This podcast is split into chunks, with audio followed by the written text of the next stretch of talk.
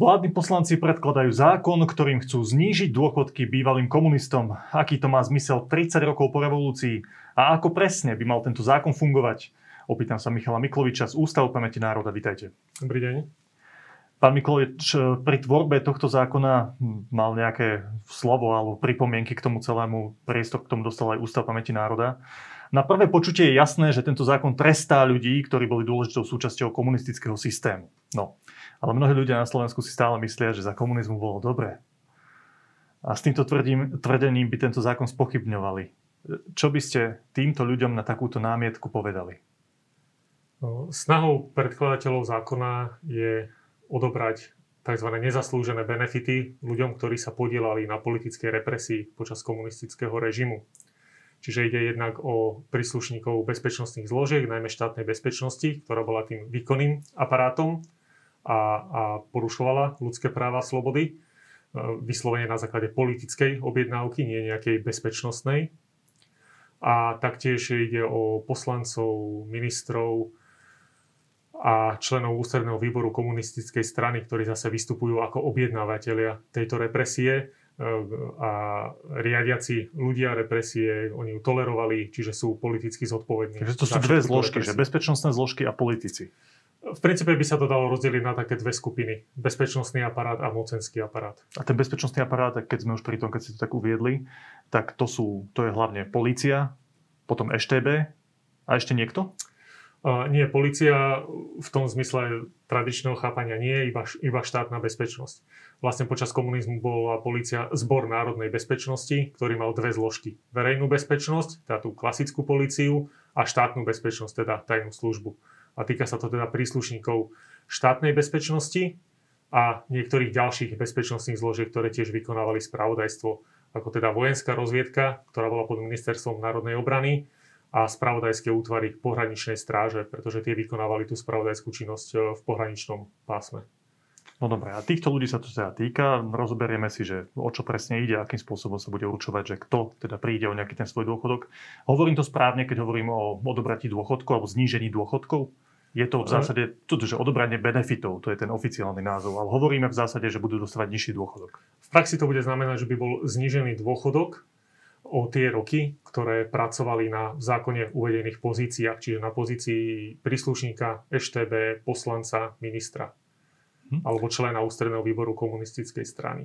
Čiže toto obdobie by sa im vlastne nezapočítavalo do nároku na dôchodok. Čiže o to by im bol ten dôchodok znížený. Ale ešte raz položím tú moju pôvodnú otázku. Teraz sme si vysvetlili, že koho sa týka ten zákon, ale ešte raz položím tú moju otázku. Na Slovensku je stále množstvo ľudí, ktorí si myslia, že za toho režimu totalitného to bolo OK, že sa im žilo relatívne dobre a že týmto spôsobom, keď zakr- chcete zakročiť, alebo predkladateľia zákona chcú zakročiť, nastoliť nejakú spravodlivosť, vlastne idú proti niečomu, čo oni považovali za dobré. Čo by ste týmto ľuďom povedali? No, do veľkej miery to môže byť prisudzované spomienkovému optimizmu, kedy ľudia spomínajú radšej na to dobré, než na to zlé. A, a zároveň sú tu ale dve skupiny ľudí. Jedným, ktorým bolo dobré a jedným, ktorým bolo ubližované. A za všetko hovoria štatistiky, že na Slovensku, len na Slovensku, v slovenskej časti, bolo v politických procesoch odsúdených vyše 71 tisíc ľudí. Takže týmto ľuďom sa určite dobre neviedlo. A nie len im, ale aj ich rodinným príslušníkom, ktorí si tú stigmu odsudeného človeka niesli so sebou aj v, v, v kariére, v, v školstve a tak ďalej, počas štúdia napríklad detí. Takže to, to číslo 70 tisíc môžeme násobiť viacerými číslami a dostaneme teda ľudí, ktorí, ktorí boli postihovaní a, nie, a vychádzajú aj predkladatelia zákona z logiky, že sú tu ľudia, ktorí vďaka svojim demokratickým alebo antikomunistickým postojom nemohli robiť kariéru, nemohli študovať, tá ich dôchodky sú nízke, prípadne boli priamo vo väzení a vďaka tomu majú nízke dôchodky a je tu skupina ľudí, ktorí e, túto represiu vykonávali a riadili a oni majú oproti ním o mnoho vyššie dôchodky. Čiže je to ako, akoby nejaká snaha uh, nastoliť e, spravodlivosť medzi týmito dvomi skupinami. Samozrejme, že uprostred asi je tá, tá veľká šedá masa, ktorá bola, ktorá možno nevníma ten režim ako vyslovene zlý, pokiaľ sa ich priamo nedotkli nejaké negatíva toho režimu. Áno, to, to je veľmi dôležité, čo ste povedali o tom nepomere tom v súčasnom živote tých ľudí, ktorí trpeli a tých ľudí, ktorí participovali významným spôsobom na celom tom systéme. A to je teda naozaj aj tak, že to vieme aj číselne vyjadriť, že existuje skupina ľudí, ktorí boli politicky väzni alebo trpeli pod útlakom toho režimu a dnes sú vlastne chudobnejší a horší na tom ako tí ľudia, ktorí boli súčasťou toho systému. Toto vieme aj číselne vyjadriť? Je to fakt, alebo je to len nejaká anekdota, že títo ľudia dostávajú vyššie fakt, ako som spomínal, vieme vyššie. zdokumentovať ľudí, ktorí boli odsudení vyslovene za politické e, trestné činy, tých 71 tisíc plus e, e, a vieme určiť aj, čo teraz prebieha a stále sa zvyšuje číslo žiadosti o veterána komunistického odboja.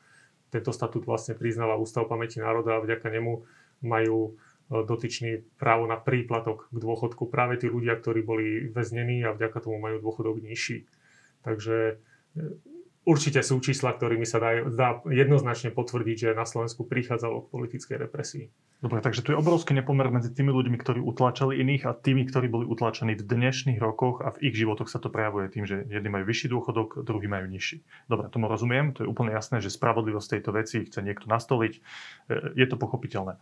Otázka je, prečo sa to deje 30 rokov po zmene režimu, 30 rokov po dnešnej revolúcii. Však to tak býva, však poviete potom asi aj porovnanie s inými krajinami, ako tú situáciu riešili, ale e, je trošku zvláštne, že sme tu mali v 89. revolúciu, 31 rokov sa nedalo, nedialo nič a zrazu tu prídu nejaká skupina poslancov a hovoria, že toto je strašná nespravodlivosť alebo základná nespravodlivosť, ktorú chceme zmeniť. Prečo to tak je podľa vás? No asi až teraz na to bola politická vola, tam asi nič iné sa povedať nedá. Takže aj v predchádzajúcom volebnom období opakovane hnutie Olano predkladalo obdobný návrh, ale politická vola tam jednoducho nebola. A to, že v predchádzajúce roky s tým nikto iný neprišiel, je asi otázka skôr na tých politikov, ktorí boli vtedy vtedy pri moci. Prečo toto ignorovali. Zase je pravda, že Slovensko alebo aj Československo išlo tou cestou nejakej hrubej čiary a, a, a netrestania e, za, za minulý režim, tak asi to bolo v intenciách tejto, tejto politiky. Ale ja sa teraz opýtam na váš názor, lebo však vy poznáte mnoho príbehov, vďaka tomu, že pracujete aj v Ústavi pamäti národa, mnoho príbehov tých ľudí, ktorí boli aj utláčaní, aj tých, ktorých utláčali. Tak sa vás opýtam, že či, je, či bolo správne, že teraz to je taká široká otázka, ale či bolo správne, že v tom Československu sme sa vybrali tou cestou, robíme hrubú čiaru, zabudnime na to, čo bolo, žijeme ďalej, snažíme sa odpustiť si alebo aspoň na to zabudnúť. Bolo to správne alebo nebolo? Je dôležité pre štát, pre spoločnosť, aby sa tá, aj vo veci týchto dôchodkov napríklad, tá situácia nejakým spôsobom vyrovnala? No tá hrubá čiara sa určite javila dobré riešenie pri páde režimu, že neprišlo k nejakej občianskej vojne alebo k násilnostiam, že tam bola teda dohoda opozícia a vládnúcej, vládnúcich komunistov, ale potom sa tie kroky, nasledujúce roky mohli diať aspoň v takýchto nejakej symbolickej rovine.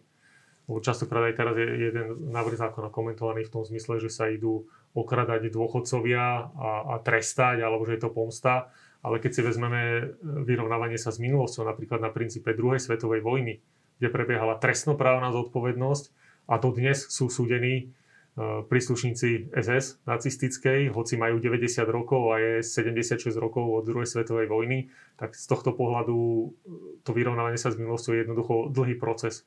A kedy príde narad, vtedy príde narad. Je pre národ ako taký, keď nejakým spôsobom funguje tá komunita ľudí na tom území, dôležité, aby sa aj takýmito praktickými krokmi, ja trošku opakujem tú otázku, len chcem vyjasniť, aby sa aj takýmito krokmi nejakým spôsobom postavil k tej minulosti? Praktickými krokmi, ktoré sa dotknú reálnych životov tých ľudí, ktorí s tým systémom niečo mali? No, je to taká ukážka toho, že je to naozaj vážna vec, že to nie je len v rovine nejakého symbolického odsúdenia, že máme aj zákon o nemorálnosti, protiprávnosti komunistického systému, kde je teda napísané, že to bol zlý systém, protiprávny E, proti ľudským právam pôsobiaci, ale možno aj takáto skutočne praktický dopad ukáže, že, že, že to bolo naozaj zlé a zaslúži si to nejakú e, formu hmatateľnú, nielen deklaratórnu. Máte nejaký prehľad v hlave, že ako sa k týmto veciam postavili iné krajiny? Lebo predpokladám, že aj predkladateľe tohto zákona, o ktorom sa rozprávame, sa nejakým spôsobom pozreli aj na naše okolie, kde bol podobný totalitný komunistický systém a pozreli sa, že akým spôsobom oni riešili bývalých predstaviteľov bezpečnostných zložiek a politikov a ich súčasné ohodnotenie vo forme dôchodkov a tak ďalej. Ako to je v iných krajinách? No, je viacero európskych postkomunistických krajín, kde takto takéto nezaslúžené benefity odoberajú. Napríklad v Litve a Estonsku krátia výsluhové dôchodky bývalým príslušníkom tajnej polície, čiže to je taký systém, aký je u nás teraz navrhovaný, presne o tie odslúžené roky v KGB. V Nemecku majú zase znížený dôchodok na priemernú úroveň, v Polsku idú do kombinácie, že aj dávajú dolu odslúžené roky, odpočítavajú a zároveň ten dôchodok nesmie byť viac ako priemerný. Takže je to vo viacerých krajinách rôznymi, rôznym spôsobom riešené. Niektoré krajiny k tomu pristúpili veľmi skoro po páde režimu, niektoré, niektoré až takto neskôr. Slovensko je v tomto teraz ten, ten posledný prípad, ktorý ano. sa týmto zaoberá. Viete povedať nejaký modelový príklad človeka, ktorý bol buď vysoko postavený dôstojník štátnej tajnej, tajnej bezpečnosti alebo politik, ktorý pôsobil v tom režime a koľko asi neviem, možno nejak mediánovo, alebo len tak pre príklad ľuďom, že koľko dostáva dôchodok dnes a o koľko sa mu zníži po prijať tohto zákona? K tomuto my nemáme informácie. Toto by bola asi otázka teda na tie sociálne úrady, či už sociálnu poisťovňu alebo tie rezortné, ministerstva obrany, ministerstva vnútra, ktoré vypracajú dôchodky, ale o tomto my predstavu nemáme ani nemáme možnosť sa dostať k takýmto informáciám. V každom prípade Ústav pamäti národa bude pri realizácii a pri vykonávaní tohto zákona hrať dôležitú úlohu. Ak sa nemýlim, tak práve UPN má poskytnúť ostatným štátnym orgánom zoznam tých ľudí, ktorých sa ten zákon týka. Tak vy tam pracujete, tak sa chcem opýtať, že v čom, sa, v čom spočíva tá činnosť Ústavu pamäti národa pri tomto zákone? No my dostaneme za úlohu, zákon presne stanoví osoby, ktorým, ktorých sa to má týkať a my máme vytvoriť e, zoznam týchto osôb. Sú v zákone presne stanovené údaje osobné, ktoré týmto e, osobám máme dať a zároveň aj dobu služby a tá doba služby je zase určená presne funkciami, ktoré zastávali, či už tí, tie politické funkcie alebo bezpečnostné funkcie. Čiže máme určiť dobu a potom e, sociálne úrady túto dobu majú odpočítať od nároku alebo z toho výpočtu dôchodku. Dobre, skúste to povedať na nejakom príklade, že čo sa týka členov štátnej tajnej bezpečnosti, tak všetkých členov EŠTB od 48. do 89. teda tých žijúcich samozrejme, tak mená týchto ľudí a nejaké údaje potrebné, ktoré tam sú špecifikované, to všetko máte poskytnúť štátu? V, pri, v princípe áno, malo by to fungovať e, podľa toho navrhovaného znenia tak, že my dáme informácie z nejakého prvotného prehľadu dáme informácie napríklad o príslušníkoch štátnej bezpečnosti. Oni nám e, naspäť dajú inform- stotožnia osobu, že je stále poberateľ dôchodku a až ku nej dáme potom e, detailné informácie na, na to krátenie dôchodku.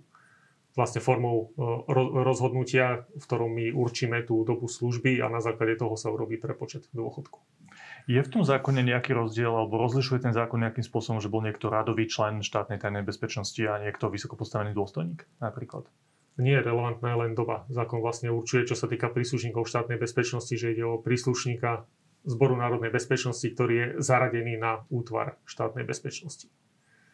Ešte, ešte je tam teda pridané aj to, že, že sú tam aj politické funkcie ľudí, ktorí sú boli zodpovední za riadenie štátnej bezpečnosti. Čiže to je minister vnútra a jeho námestníci napríklad. Celé sa to odvíja od tej doby, počas ktorej boli v tej, tej svojej funkcii. Mhm. Je to podľa vás dobré nastavenie? Je to spravodlivé? Že sa nebere do úvahy postavenie toho človeka, ale doba, počas ktorej tam v tých zložkách pôsobil? No, postavenie je zložité, to by sme potom museli mať nejaké koeficienty na každého mm. človeka, nie ani v možnostiach treba. No, príliš by to komplikovalo celý ten historického zákon. výskumu každého jedného človeka skúmať. Opäť by potom bol problém vytvoriť nejaké samostatné skupiny, oddeliť náčelníkov od vyšetrovateľov, od operatívcov, od nejakých e, administratívnych síl. Takže toto by už bolo tak komplikované, že to by sa asi nedalo zrealizovať. Jednoducho je treba aj povedať, že všetky tie funkcie, ktoré boli treba v systéme štátnej bezpečnosti, boli jednoducho nevyhnutné. Pretože to, to, že tam boli aj sekretárky vodiči, častokrát býva na to v poslednej dobe teda nejaký apel aj od bývalých príslušníkov, aj, aj od politikov, že teda má to ísť na všetkých aj na takéto funkcie, ale bez tých funkcií by tá štátna bezpečnosť jednoducho nefungovala. Že jednoducho aj tí funkcie... ľudia participovali na tom režime významným spôsobom. Áno, môžeme to vnímať ako, ako stroj tú štátnu bezpečnosť. Ak vyberiete tú najmenšiu zdanlivo nepodstatnú súčiastku, tak ten stroj nebude fungovať. A z tohto pohľadu je to teda spravodlivé pozerať sa na to Takto treba na to pozerať, že každá pozícia v tej štátnej bezpečnosti jednoducho bola dôležitá pre fungovanie štátnej bezpečnosti ako takej. Viete teraz tak zhruba odhadnúť, že koľkých ľudí sa tento zákon asi bude týkať? Toto nevieme odhadnúť, ako aj, aj keby sme mali... To stovky, tisícky. Z dlhodobého hľadiska asi, asi, asi tisícky by sa skôr dalo povedať. Ide, ide o to, že to sa skutočne zistí až po nejakej prvej etape, e, kedy budeme vedieť z tých osôb, ktorých by sa to malo týkať, koľko, koľko ešte žijú a poberajú dôchodky. Takže to, to závisí až vyslovene od toho. Keď, keď my teraz povieme nejaký počet príslušníkov ešte, ktorých máme zdokumentovaných, tak možno z nich tretina žije, takže by to bolo uh, také relevantné.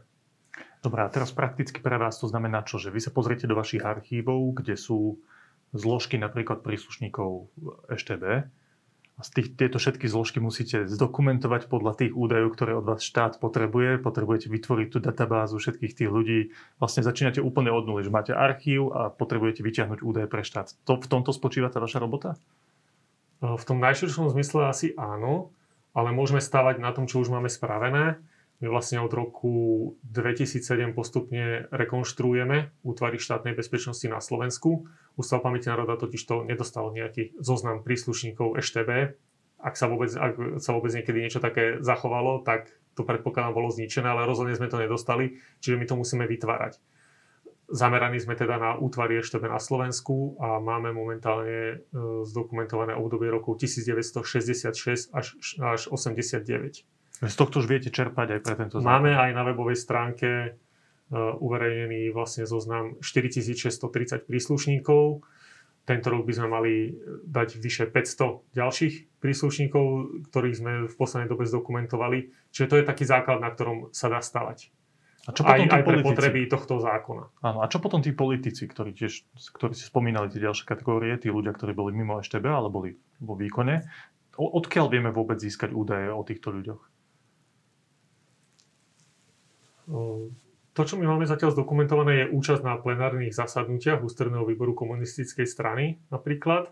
Čiže v zásade nejaký zoznam členov máme a bude k ním treba dopracovať celú teda ich kariéru, celé ich pôsobenie. Tú, tú, to obdobie, o ktorom by mal byť skrátený dôchodok. Počkajte, a to teraz akože pracovník UPN si sadne, vezme si meno toho človeka, ktorý, ktorého teda poznáme z, tých zoznamov, ktoré ste povedali, že boli na tých ústredných zasadnutiach, vezme si jeho meno a bude hľadať vo všetkých možných rôznych zdrojov, že ako vyzerala jeho kariéra, zrekonštruuje to, že koľko rokov tam bol a poskytne tie údaje tým štátnym orgánom, ktoré pracujú. Áno, hovoríme o vlastne o archívnom výskume aj na území Slovenska, aj v Českej republike.